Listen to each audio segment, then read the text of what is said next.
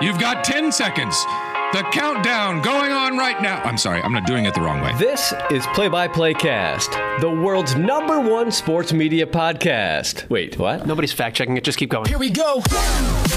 Who the hell is Happy Gilmore? Got all that on camera, right, John? Sure, I did. All right, because the red light was not on. The podcast about play by play broadcasters for play by play broadcasters, hosted by a play by play broadcaster. Oh, you can stick me in some kind of Italian boat because that one is gondola. Now, from New York, really? All the big ones are from New York.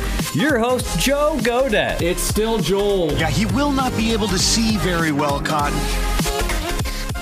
Hey, we're 156 episodes in to Play by Playcast. Thanks as always for the subscribe, the stream, the download, however you have found this here podcast, be it on iTunes, Stitcher, be it on Apple Podcasts. iTunes is not a thing, or at least it's going to not be a thing. Uh, but wherever you have found this here podcast, you can also find it on social media at PXPcast or me at Joel Godett, J O E L G O D E T T. And by the way, I'm Joel Godett, and this is a podcast about play by play broadcasters for play by play broadcasters, hosted by one, a professional development podcast that dives into the tips, tricks, experience, stories, process, and preparation of some of the biggest and best play by play announcers in the business. Last week, our guest was Tony Castricone from the Washington Huskies. Sam Levitt from the Amarillo Sod Poodles the week prior, um, and then Dean Ellis from the Iowa Cubs. And if you have not heard it yet, Kevin Harlan was our guest on episode number 152. Do go back and uh, listen to that conversation uh, if you missed any of it. Sam Farber is our guest today.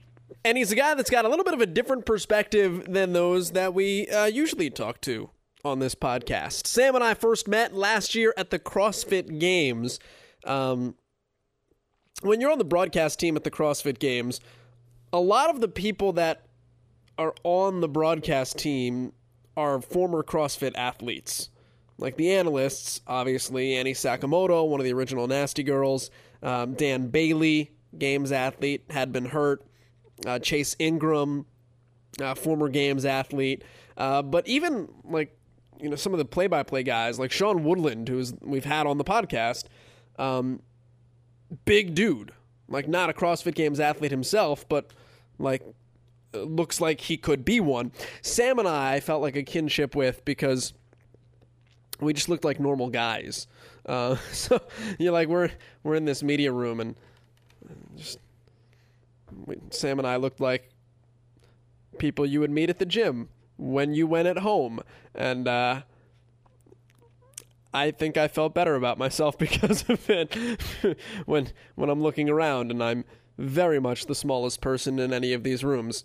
Um, but uh, really good broadcaster, and uh, it was good to get to meet him because he was a name that I had been very aware of since I had graduated college, and we had kind of come up the ranks, similar time frames. Sam is a couple years older than me, but I'd seen his name, I think, on like STAA a couple of times when he got some jobs early in his career, and the name Sam Farber was always one that was just on my radar.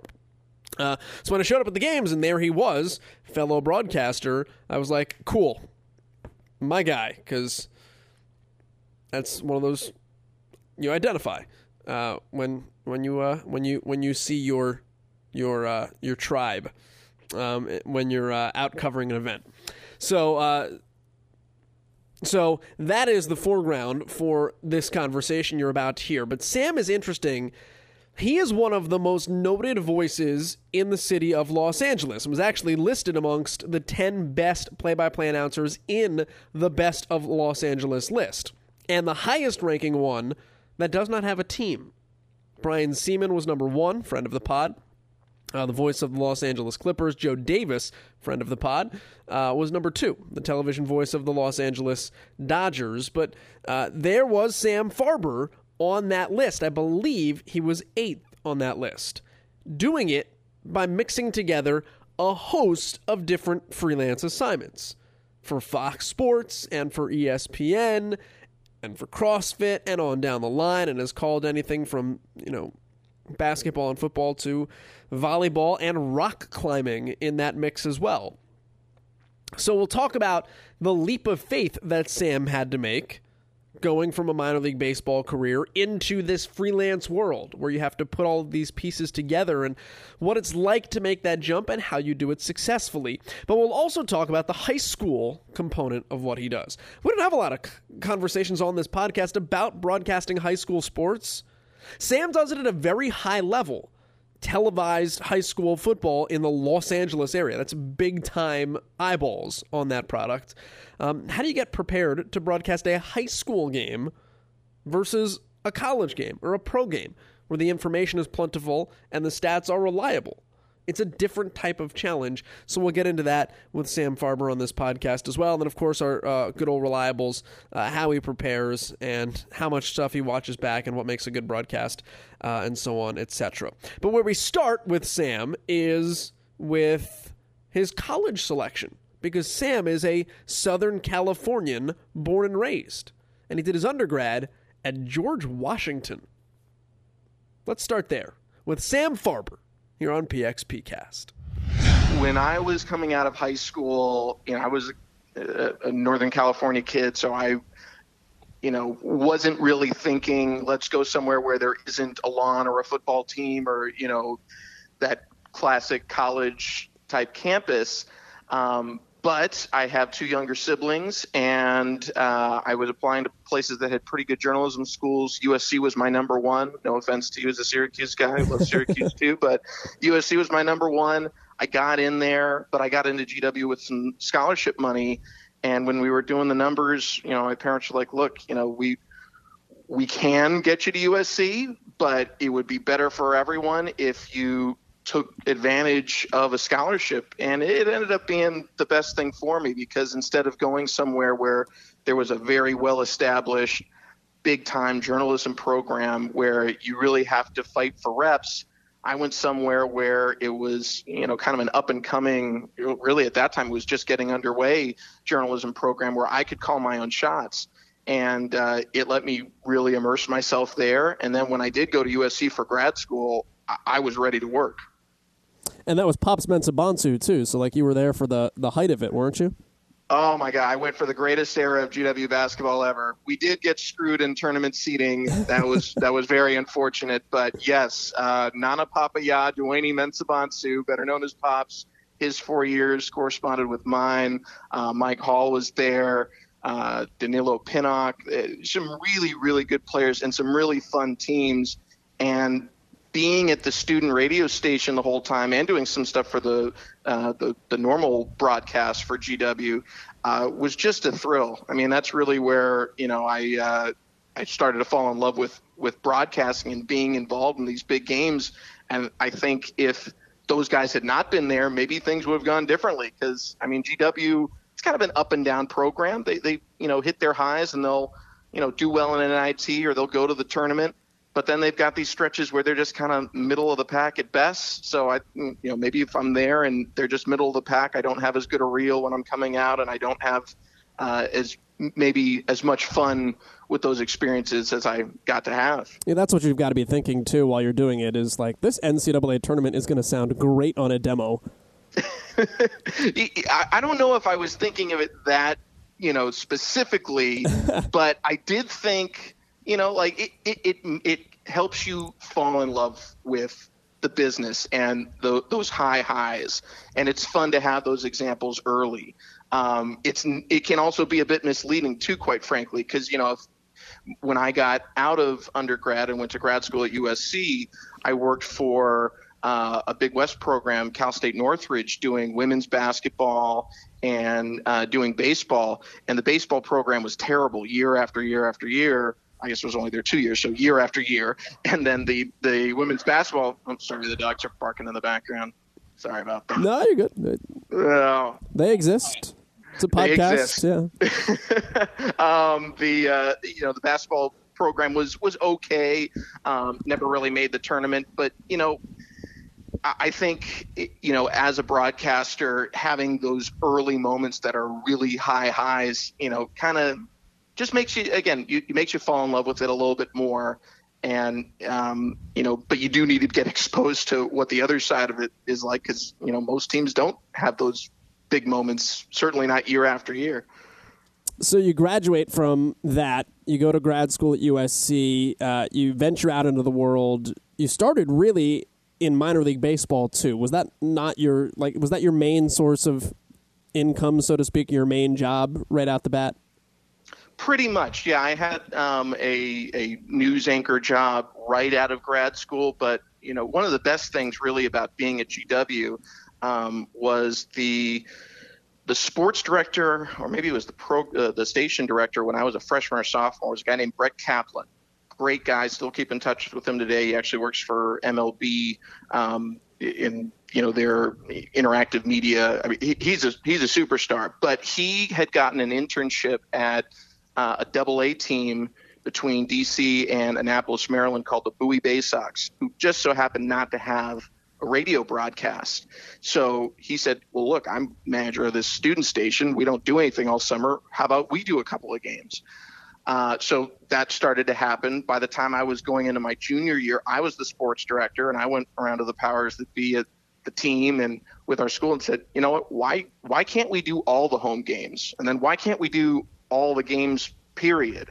And you know, we had great administrators who wanted to give us opportunities, and so you know, I was 20, 21 years old in college and doing 70 minor league baseball games every summer. I, I thought it was the best thing ever. So get going out of grad school, I wanted to get back to that. I was lucky to get kind of a semi internship as the number two guy in Colorado Springs uh, in AAA in the Pacific Coast League, and relationships there helped me get a job in the California League in Inland Empire, where the number one job was open and I was there for I think four full seasons, and it, it was just great. Uh, what? Uh, I guess what was the end goal or what was the end game? How did you like? Were you at that point in time? Hey, I'm going to climb the minor league baseball ladder, or, or where was your mind fixated early in your career? It kind of fluctuated when I was at GW, and I, you know, really started to get into being a play-by-play announcer, I thought, you know, my best sport is basketball because that's what I'm doing all the time, and I, you know, I'm getting good feedback. I'm feeling good about this, so that's where I'll end up. Then when I got out of grad school and didn't find my way into, you know, being the voice of a, a Pac 10 or 12 program right away, but was finding success with baseball and doing a lot of it, I thought, well, this is the ladder I'm going to end up climbing. And it's funny. It seems like every four or five years, I feel like maybe I'm in a lane that's going to lead me to that big, you know, you know, one of a kind opportunity, and then a slightly better opportunity opens up in a different lane, and I don't hop off the one I'm in, but I, I kind of extend a leg and, and and ride two bikes at the same time. So, you know, out of undergrad, I thought it was going to be basketball. Out of grad school, I thought it was going to be baseball. And now, uh, you know, maybe it'll be CrossFit or maybe who, who knows what it'll be. But, um, you know, I, I just been lucky to succeed as much as I have. When did you take the jump? Because um, you obviously do a ton of different things for a ton of different people now, and you've been able to cobble together is the wrong word, but you've been able to put together a bunch of different things to create one full time career, so to speak.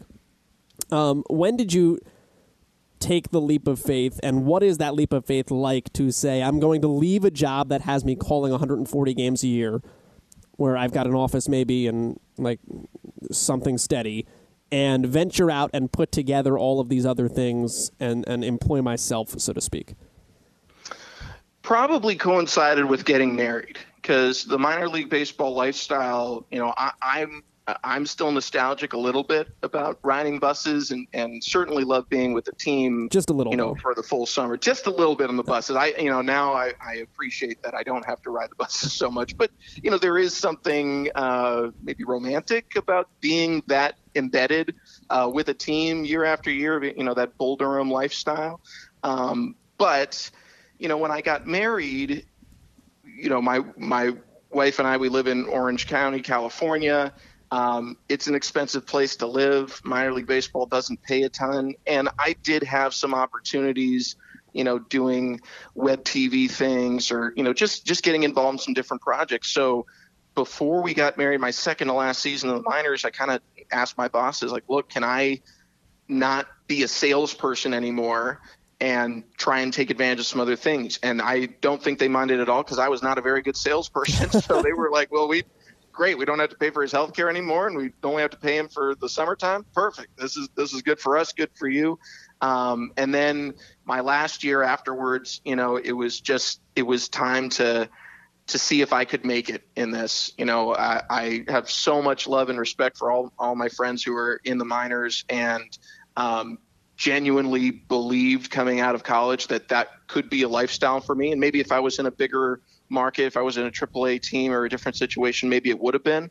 But I just knew with the kind of you know family life I wanted to have, with the kind of you know overall life I wanted to have, making fifteen twenty thousand dollars a year was not going to cut it, and you know I I had some faith in myself that you know look it, I think it could happen, but it's time to find out, and so it was kind of a, a jump into the deep end of the pool, and uh, I I almost drowned, but I, I did eventually make it with my head above water. Well, so tell me about that a little bit because I feel like a lot of us in this industry go through that uh, idea of if to make a jump, when to make a jump. Um, yeah, I guess those are the two options. Um, what was what was it like? I mean, when you jumped off, uh, where was how how hard was it to find the parachute pole? Well, I I knew a couple of things early. One was I knew I wanted to be a, a, sports broadcaster. I wanted to watch sports for a living. That that was more important to me than being the voice of a major league team per se, or being on ESPN, or you know any, any of those dream jobs. My dream job I had when I was basically 19, 20 years old. I was calling games, and I didn't have to do much else, and that that's what I wanted. So I knew that was a reality. I also knew I wanted to be a dad. I wanted to have a family and you know those two things together are, are can be compatible but they're not always. So you know those two things really drove me in my decision making process. And you know again like i said it, I, I knew i couldn't sustain a family life with you know just the salary i was making in minor league baseball. And i you know and, and you know the, the flip side of it was also true that you know i, I didn't want to just be a family guy with a nine to five job and not have you know at least that eh, eh, or and, and have in the back of my mind that I never really took a shot. So you know my wife was supportive of it at the time. She was like, hey, just you know you go for it. And um, you know I had some some ESPN three style web TV type games, some opportunities that I got to do. So I was still doing broadcasting. I took a job at Fox Sports One on the assignment desk, which was to be honest, a little frustrating for me because uh, for anyone who hasn't worked on an assignment desk, you're basically you know taking in feeds and scheduling interviews and and you're doing all the behind the scenes work. And for me it was very frustrating because i'm basically watching all the people doing what i want to do being on air and not getting to partake in it. Um, and i wasn't you know very uh, i wasn't as good at the technical side as many of the people that were working around me who were extremely talented people. Just it wasn't wasn't what I was best at. Mm-hmm. Um, but those relationships helped me later on down the line, and eventually, an all sports radio station started in LA, and an additional one, and I got a job there, and it kept me afloat until the next opportunity came, and then the next one, and then the next one. So, you know, it it was definitely a leap of faith. Um, but I think for for broadcasters out there who are trying to make that decision, I think you have to be really honest with yourself, you know, and, and look at your career and say, you know, if I'm at single A baseball right now and I'm making whatever my salary is, is it okay with me? Is it good for me if I have everything exactly as it is in 20 years? Because that could easily be your reality. And if that's okay, it doesn't mean you should stop striving for more things, but it means you're okay where you are now. If that's not okay for you, then you need to take steps to change that. And and it, it, it comes down to being honest with yourself about what you love about this business, what your goals are, what your dreams are.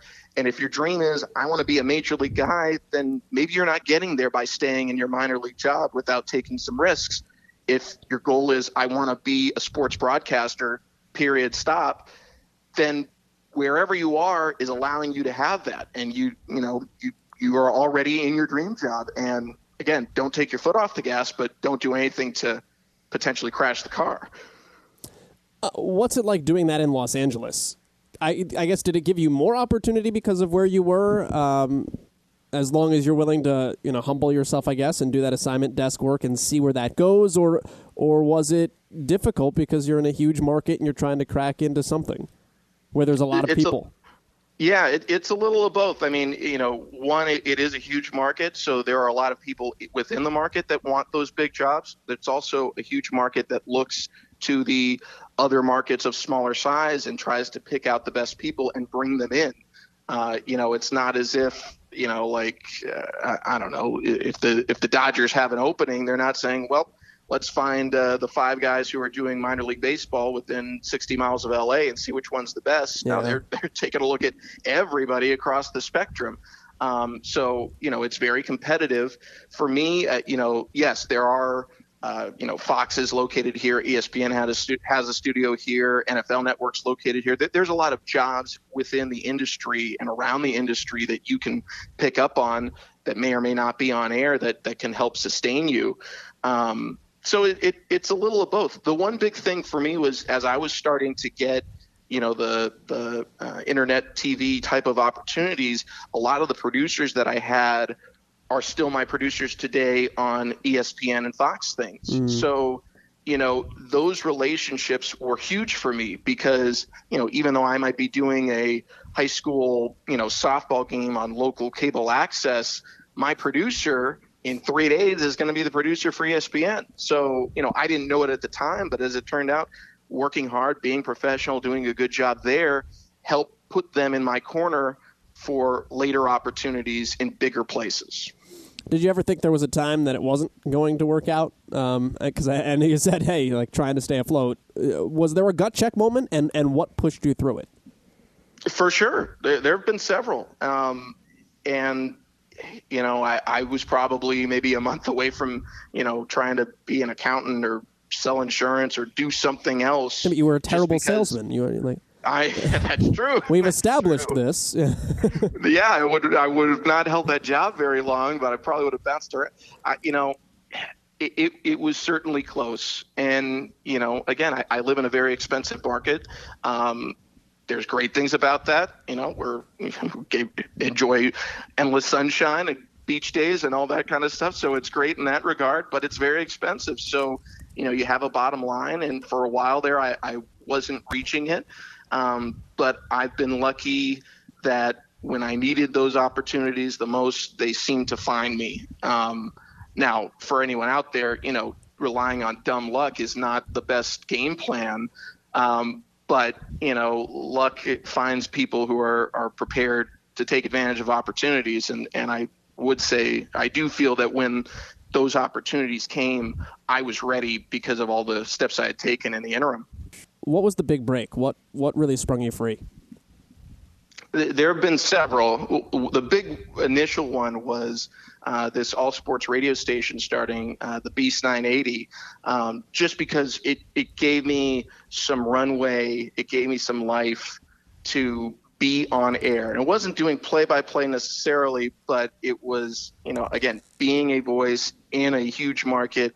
Um, and I mean, the assignment desk wasn't a lucrative job by any stretch. It was, basically, you know, part-time work at, at the bottom end of the industry, just for what you know what my role there was. So it it, it gave me an opportunity to really have a full-time job in sports and work and continue to try and find those extra play-by-play opportunities. So that was one.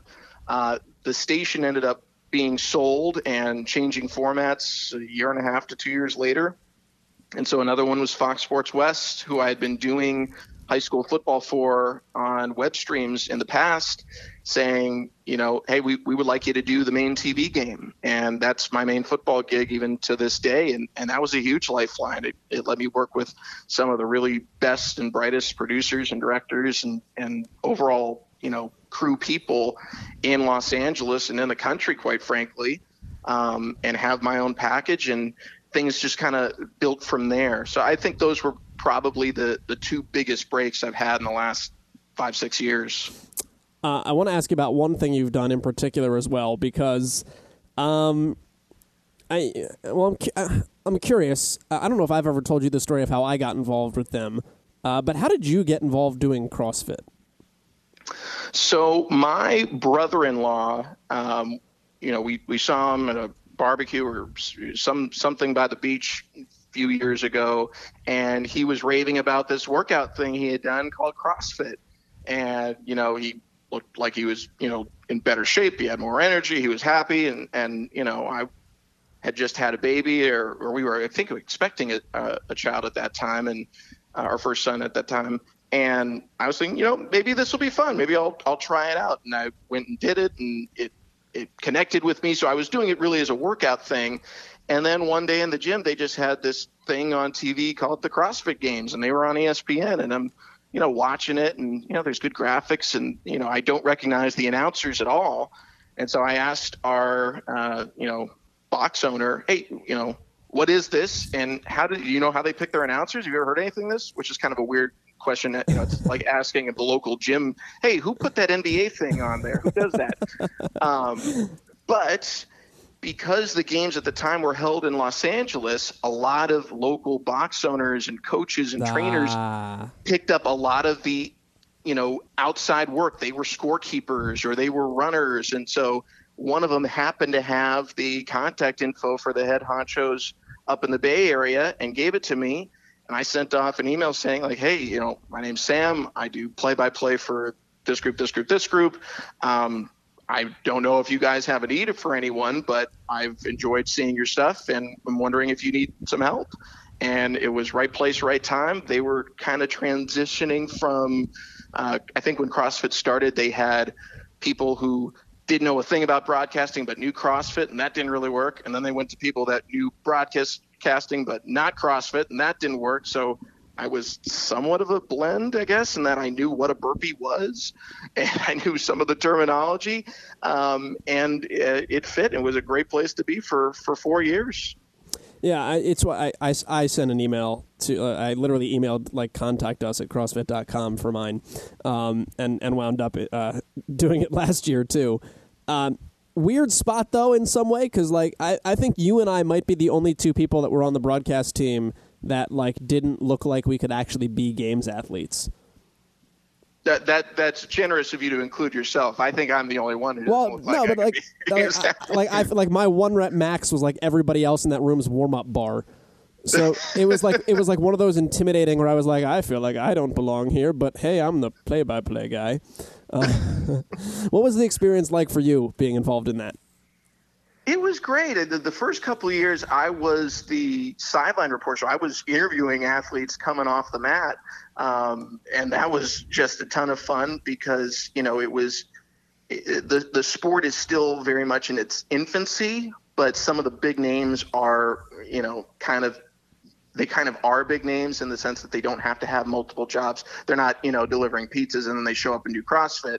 Uh, it's they're professional CrossFitters. So there's some familiarity with media, but there's still a lot of excitement about it um, for them. And uh, it, it was just a lot of fun to be a part of. And then last year I moved to kind of a more hosting role, and that was a lot of fun too because you're in the the energy of the uh, you know, one of these arenas and having people come up to you and, you know, they're taking pictures when you're interviewing the, the big stars. And um, so it was, it was just a lot of fun. There's a lot of energy to it. Um, and, you know, to your, to your point that, you know, like I, I don't, I'm not out of, I'm not totally out of shape. I'm, you know, not uh, morbidly obese or anything. No, no, we're, we're both we're don't- both recreational CrossFitters. It's like Yeah. yeah.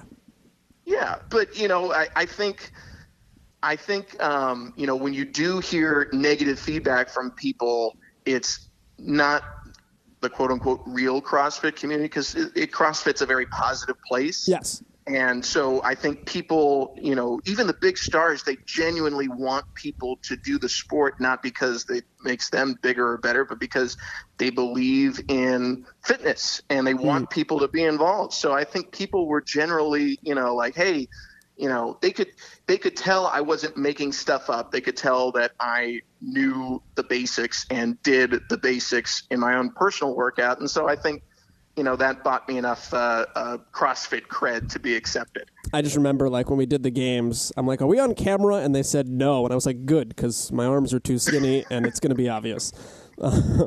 Um, like, I, I need to look more legit before we can do that part. Um, I'm sure you could just knock out all those, uh, you know, the, those pull-ups and burpees and stuff. You know, you had less body weight to have to move around, whereas me, I have the opposite. You would think that, but you'd be confused. sometimes. uh, um, what? Back to where you're you're from in general. You know, we talked about Los Angeles and being in that market and how difficult it can be, or, or helpful it can be to crack in. Um, before we started doing this, you were yeah, we, I, I, joked. I think you're the eighth best rated play-by-play man in Los Angeles. Um, I forget which website that was, but uh, what did like what did that mean to you when that came out, and and and what is it like to try to exist in that ecosystem? And be on the air in a market so large where there is such a high expectation for quality. Well, when I saw the the article, it was uh, Tom Hoffarth, who's just been a, a great media uh, critic, sports media critic, writer, columnist in Los Angeles for a long time. He'd been at the LA Daily News for a long time. Now he's at the LA Times, and I'm not sure if that article was specifically in the Times or just on his blog that's kind of associated with it. But regardless, you know, it, it's like having, you know, for me at least, it's like having Siskel and Ebert say your movie's good. It, you know, it it, having that kind of validation was huge for me, um, just from a, a confidence standpoint. Um, you know, to be recognized with you know great, great broadcasters like Brian Sieman and Joe Davis, and uh, you know, just some of the, the best guys in the number two mark in the country and this industry. So, you know, from a confidence standpoint, that was huge. Um, in terms of surviving in a in a market like this, you know, I, have been very lucky. I think if um, you know I hadn't been able to cobble together almost this exact grouping of jobs, it'd be very hard to exist financially here. And I could go, you know, somewhere else and, and try and make it work.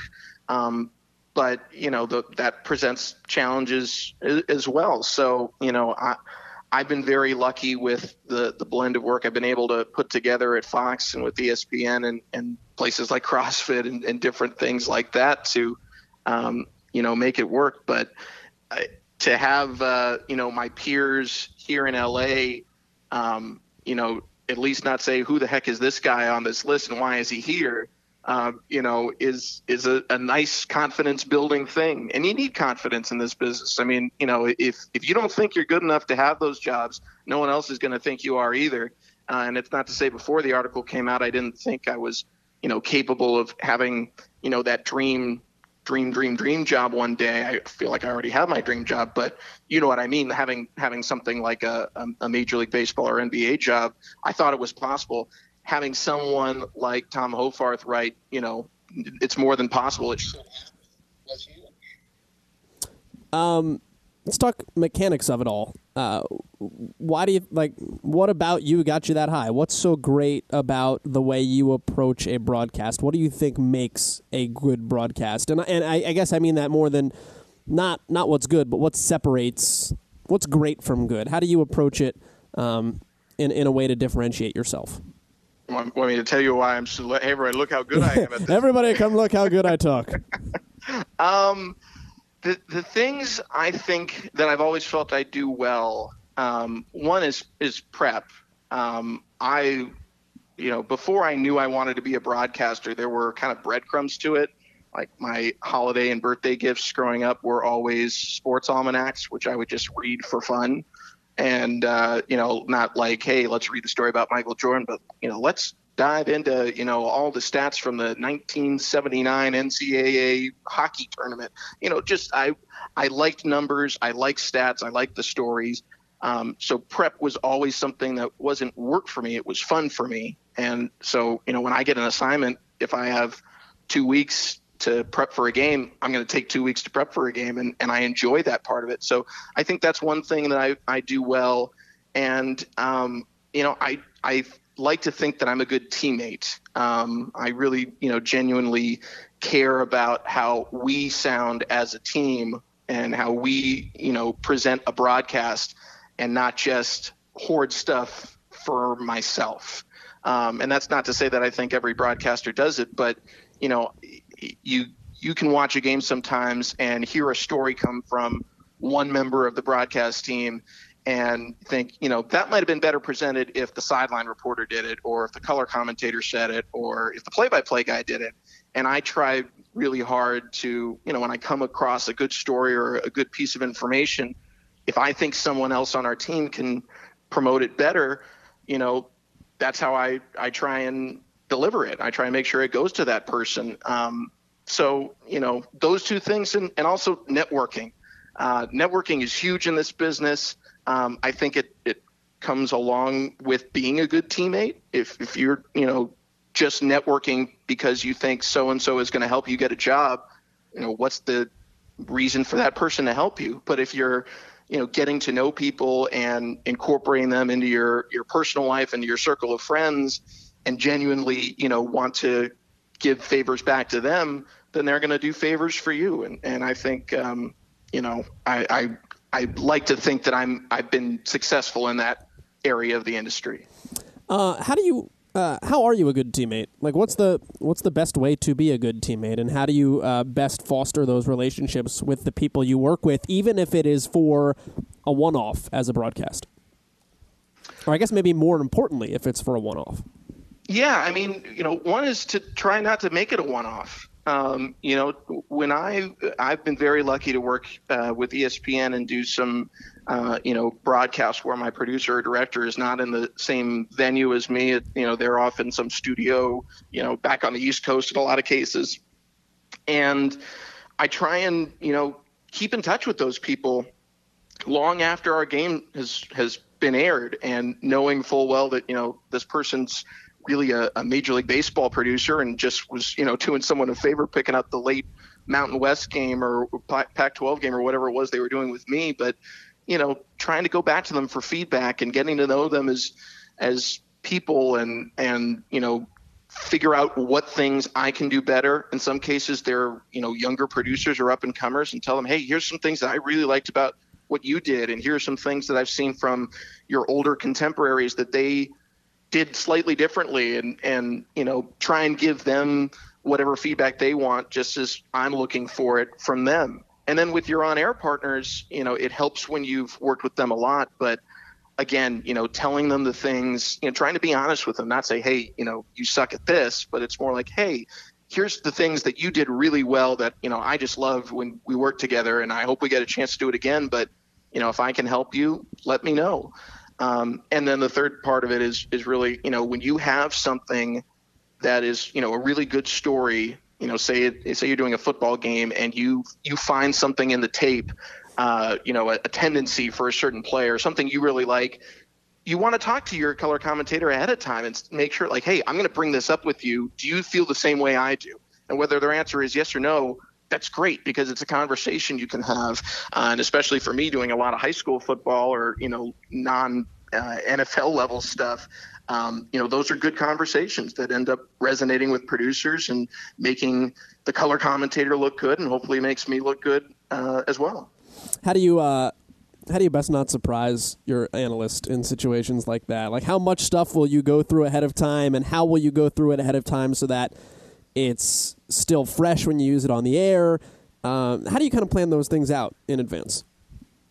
I think a good rule of thumb is, you know, if you're doing some kind of like self-deprecating type of thing, or you know, maybe maybe something that could per- be perceived as a shot, it's really meant as a joke give the person a heads up. Don't let them be caught by surprise because you might not like the reaction. Yeah, um, been there. Even yeah, yeah even, even if it's something like say like, hey, I'm going to make a joke here and it's going to be at your expense, but we know each other, so just so you know, this is coming at you.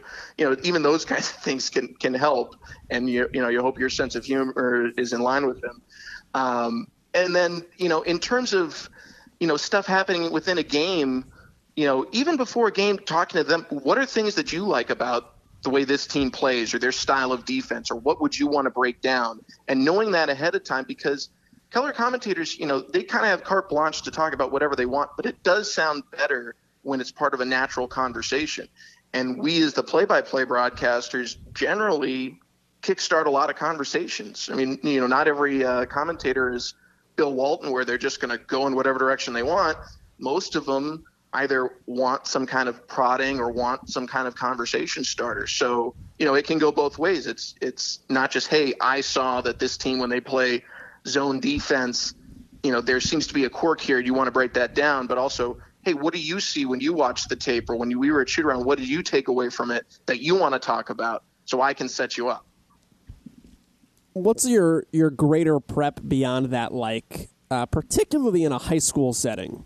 Um, how much information do you need to be comfortable, and how do you get it? Well, I, I am a, a stat hound, so MaxPreps is helpful when teams have used it, um, but I try not to be too dependent on it. I, I think I'm a little OCD in my prep, in that you know if I don't have all the games up to date, you know, two three days in advance, I start to get a little worried. And I'm contacting my producer saying, "Hey, can you see if this coach is going to update MaxPreps this week so I can calm down?" Or how come or we have last can week's stats, but we don't have two weeks ago stats? And Exactly. You know, you know the drill. So why was that- the quarterback playing running back? Like, yeah.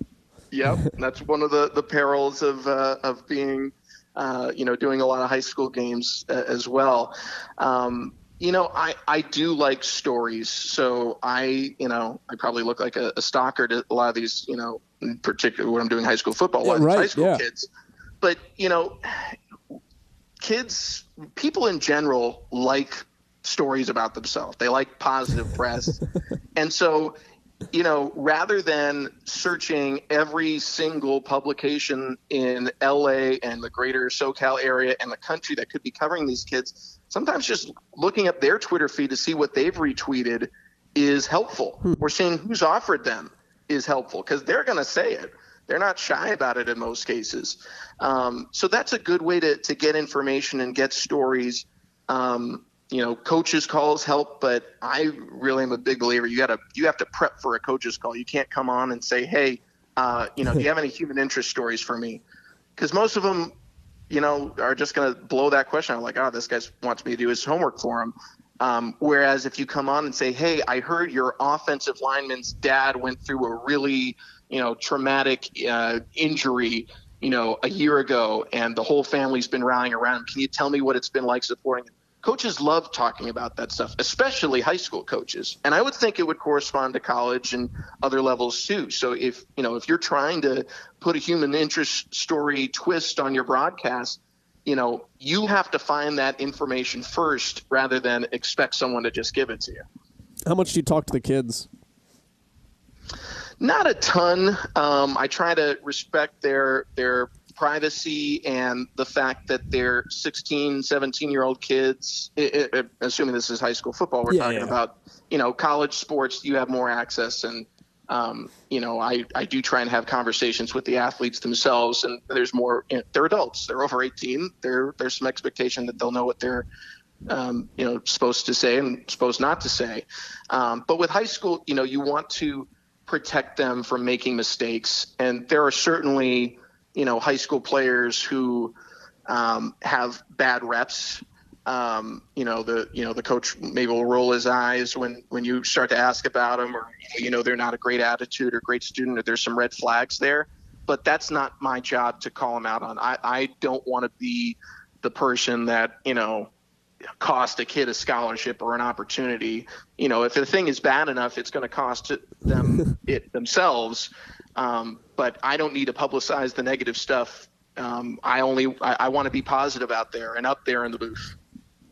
Yeah, that's what I was going to say. Is like, uh, not that, not that you would be overtly negative in another place, but it, like, is there a difference in the way that you approach a high school game versus a college game?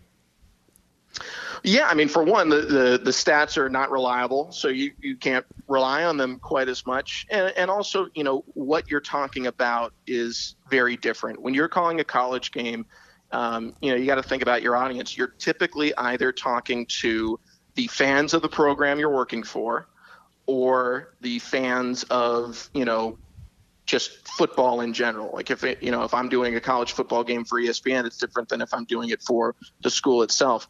When you're doing high school, most of your audience is either the friends and family of, you know, the players or generally speaking, fans of college football who want to see who's next. And I'm very lucky, you know, being in Southern California, you know, we have more great programs and great recruits than Yeah, I would say true. any other part of the country. Yeah. I mean, especially here, you know, we've got Mater Dei and St. John Bosco, and our kids are going all over the country. So, so that makes it you know, easier a bit too. Yes. Oh, definitely. So, you know, we've got last couple of years, I've had uh, some combination, at least three or four times a season, of Mater Dei St. John Bosco, Bishop Gorman, and IMG Academy. And if none of those names are familiar to you, you're probably not a big college football fan. Because if you are, you've seen those names on kids' bios all the time. I mean, everyone, literally everyone on the field is going to play at a D1 program. So the football is is great. Um, but again, you know, you you know you're talking to that audience, and so the way you handle players, the way you prep is definitely different from say if I were doing a, a USC UCLA game, you know, one day, you know, that that's a game that is important in and of itself. Um, and not to say that the Mater Dei St. John Bosco one isn't because they're playing for state championships and things that are important to them, but your audience maybe doesn't care about that as much as they care about, hey, that kid that kid that's playing quarterback might be my quarterback in two years. So I want to hear stories about him. Um, and that and, and that becomes your story narrative is really as much as you're talking about the current, you're almost projecting more in, in that kind of a role. You are, and you and you also want to do your due diligence for all the kids that are not going to be, you know, big stars one day. I mean, it, w- I, I was a very mediocre high school athlete, but I remember how big a deal it was when the local paper misspelled my name in the mm-hmm. agate type when I, you know, scored in our, our basketball game or played well in a tennis match or whatever it was. It's a big deal. So for those kids who it might be the one time that their game is ever televised, you want to get stories right and you want to tell those positive things about the kid who you know who, who's overcome something. We had, we had a game last year where uh, the kid's sister had passed away within two weeks of the game. And you know the, the coach is talking about how they you know he has to miss practices for funerals and just terrible terrible stuff. But the kid is such uh, you know, a, a, bright kid and a good athlete. He'll, he ended up getting a scholarship at, I think, a Mountain West school. So, you know, a, a big program, but he's not going to Alabama or anything but those stories, those moments, they're important to tell well. And that's really something that not just me, but our entire crew works hard on. How much do you listen back? I watch a lot of replays, but you know, my games are replayed late at night and I've got two kids under three, so sometimes there's a late night feeding or a night diaper change or something and I'll just flip it on while I'm staying up and I'll watch for a while. Um, Stop crying, know, I, daddy's on. Yeah. That's right. I, I I try to you know I don't know I I'm I'm not so much watching to critique you know how I call plays because th- so much of that is in the moment and you know you know you can learn by seeing things over and over but you can't you know recreate a, a, specific moment on the field but things that are mechanical that i'm doing week in week out I, I do try and watch and see you know am I sounding better? Am I throwing properly? Am I looking in the right direction for our opens, for our half times, for our post game shows? I think those are, are good things to take note of how you're doing it and try and compare yourself to the people you want to be compared with. What are the things that uh, you, I guess, maybe currently most watch for when you watch something back? Hmm, it's a good question. Um, you know, a lot of the time you're looking for stuff that you can put on a reel. So, yeah. you know, are are my calls clean? Um, I've been lucky to work with the same color commentator in, in football and, and a, a, a pretty consistent group in basketball as well for the last couple of years. So, you know, we kind of have a good understanding of when people are going to talk and when they're not. But, you know, making sure I'm not stepping on people, highlighting the color commentators and their different individual styles things like that are, are, things that I want to pay attention to in game, and then pre and post game shows just being clean. You know, not stumbling over words, not having awkward pauses or breaths or things like that. Just trying to be clean because when you look at the people doing it at the top, top, top of the industry, they are always perfect, or at least it seems that way. Um, and so I, you, you want to emulate that. What's the uh, what's the end goal at this point for Sam Farber? I like to think I have it, but you know, I think if you ask my say, wife, yeah, you said you had no. your dream job, yeah. Uh, yeah, I mean, uh, I I tell people when they ask if you put a contract in front of me that said I would do exactly what I'm doing now, you know, I I probably call somewhere in the neighborhood of I don't know, 50, 60 events a year through different networks, you know, on traditional TV or streaming or whatever it might be. But, you know, that's generally about my total for the year. And, um, you know, on air events, maybe close to 100. So if you gave me a contract and said I could do that for the next 20 years, even without a raise, I would sign it instantly. The tough thing about being a freelancer is there's very little guarantee. You know, year to year, you're always at the mercy of does the program director has it changed? Uh, did the package change? Is this going to be televised anymore? Are they, you know, what's what's going to be different? Um, so that level of uncertainty is something that I would like at some point to to not be there quite so much. But at the same time, you know, I have been lucky to to eh, build year to year. You know, I tend to get more games, not less. I tend to have more opportunities, not fewer. And you know, if I can continue in that trajectory, that's great. Um, but of course, like anyone, you know, I, I look at a major league baseball job or, or basketball job as a be all end all, not because I think it's so much better than what I'm doing now. I genuinely love what I'm doing now.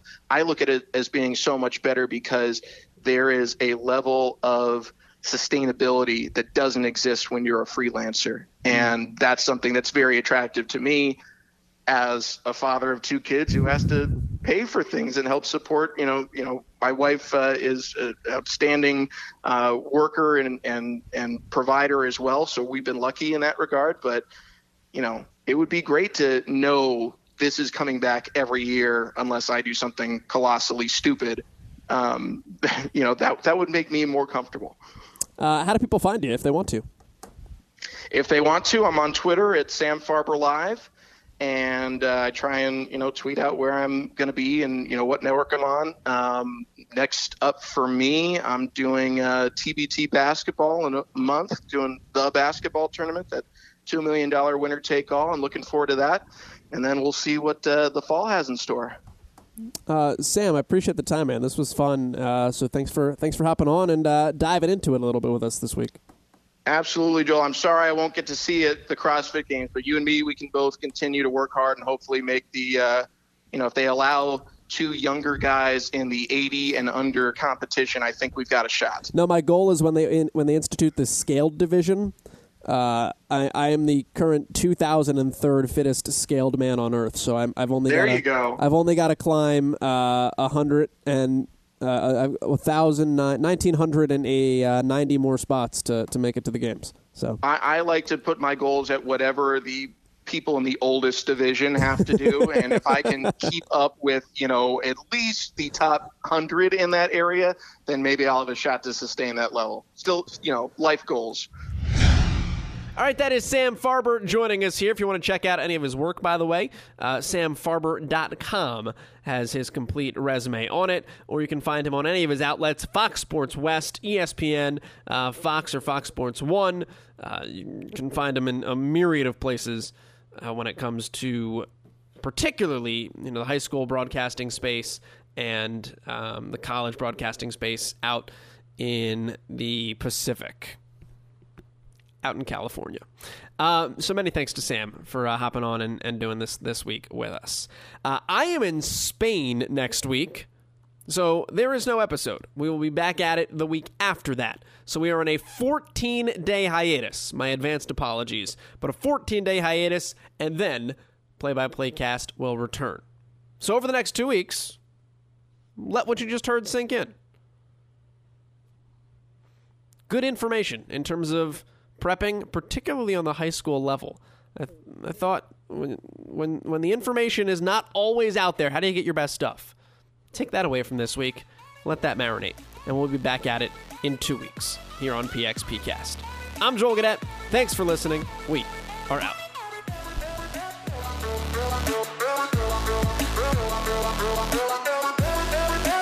And that will do it from St. Louis, where the score is inconclusive.